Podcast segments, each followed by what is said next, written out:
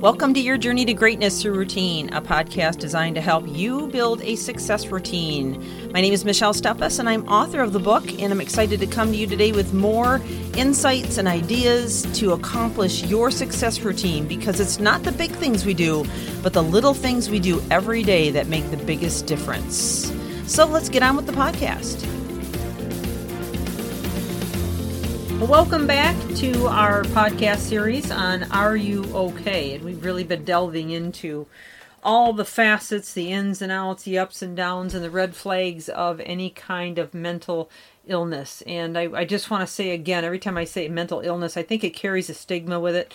This is not to create a stigma, but rather just to help you to analyze whether or not maybe your brain is um, suffering a little bit from all the craziness that we're dealing with. And, you know, let's be honest, everybody is struggling with it at some level or another. No matter how strong you are, no matter how strong you've been in your life, um, it it's a time where we need to take this assessment and we need to be very honest, sometimes brutally honest, with how we're doing and are we okay? Okay, so so this is really the, the point to this series. It's the point to helping you resolve it, and it's not made. Uh, we're not doing this to make you feel bad about yourself or to make you think there's something wrong with you because there isn't.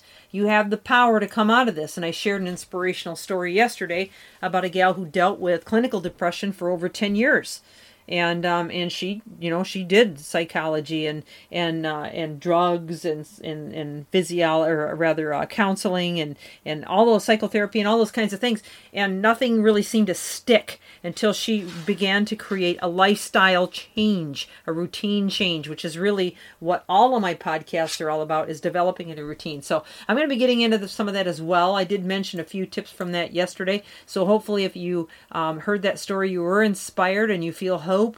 Um, if you haven't heard it, I would encourage you to go back and listen to it. It is a true story. It actually happened to one of my clients, but I've had it happen to multiple other clients as well. Not saying that I've, uh, you know, cornered the market on uh, psychotherapy or, or turnarounds. I would never say that. I still support counseling, psychotherapy, and all the things that people do. I think it's very helpful to our world. Um, but sometimes, you know what? We just need to look at it from another angle, and that's what I offer.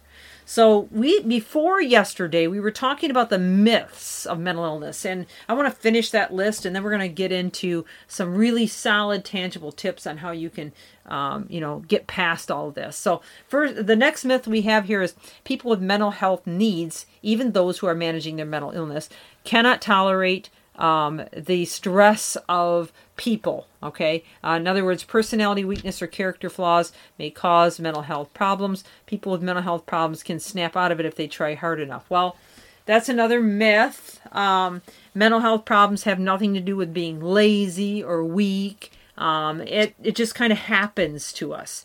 And you know, um, yeah, are there things that we could do to defray it? Yes, but here again, I don't want you to beat up on yourself. We're living in a difficult time right now. Um, are there things that we can do to uh, help come out of it? Yes, there are. But is there something wrong with you, or you have a weakness towards people or towards yourself? No, we, that's not true at all. So, so there are many factors, okay, and we've mentioned this before, but I'll mention it again. There are biological factors, physical illness or injury, possibly brain injury, brain chemistry, uh, life experiences, trauma, abuse from our past, family history, mental health problems, which, I mean, this all leads to these issues. But even today's society is, is putting a lot of pressure on people to perform at levels that they're not used to and have never had to contend with in their lives. And so go easy on yourself, okay? Go easy on yourself and realize that there is a way to turn this thing around, to turn the ship around. So I want to encourage you on that. Now, the, the, the next myth is um, is that there is no hope for people with mental health problems. Once a friend or family member develops one, he or she will never recover. Not true. I've seen case after case after case turn it around. Studies show that people with mental health problems get better and many recover completely. Recovery refers to the process in which people are able to live, work, learn, and participate fully in their communities. Um, there are more treatment services, community support systems than ever before, including coaching and uh, multiple other resources that you can use to draw yourself away from it. And then the next myth is therapy and self help are a waste of time. Why bother when you can just take a pill? Treatment for mental health problems varies depending on the individual and could include some medication, therapy, or both. But many individuals work with a support system, in other words, accountability system, um, a, a, you know, and I'm just going to use the word coaching, but it could be coaching from a psychotherapist, it could be coaching from a psychologist, it could be uh, from a, uh, um, a, a counselor, or from a coach. Um, and and then having mentors and people that will support you around this is all part of the process. So important, okay. And then the next myth is I can't do anything for a person with a mental health problem. Not true. Friends and loved ones can make a big difference. Only 44% of adults uh, with diagnosable mental health problems and less than 20% of children and adolescents receive needed treatment. Friends and family can be important influences to help someone get the treatment services they need by the following reach out and let them know you're available to help or that you care. Help them access mental health services. Learning and sharing the facts about mental health, especially if you hear something that isn't true. Taking the stigma out of the words mental health for those that are hurting. Treating them with respect, okay, and dignity. Refusing to define them by a word or a diagnosis or using labels like crazy. That is such a that that will send them backwards faster than anything. So be really careful that you address this right. And I've been trying to do this throughout the series, not to use any connotations um, or uh, you know perceptions that would make someone not want to get help, which is the worst worst case scenario. And then finally, the last myth is um, prevention doesn't work; it's impossible. Not true.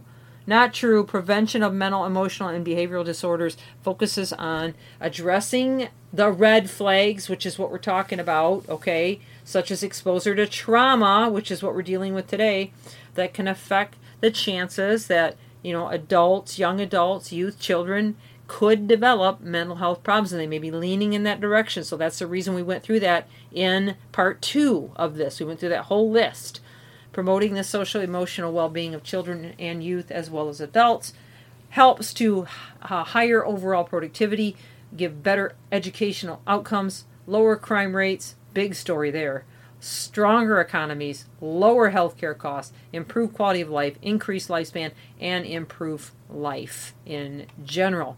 Wow. Not to mention relationships and a multitude of others. So we're going to go into recovery processes tomorrow and um, and we're going to talk about the four dimensions of recovery and develop a recovery plan for you. So I don't have a whole lot left of this series; it's going to be a little shorter than our usual ones, but I do want to encourage you to come back and hear the rest of this. It's Michelle Steffes, your journey to greatness through routine. Hoping that you will come back and join us, and wishing you an amazing day.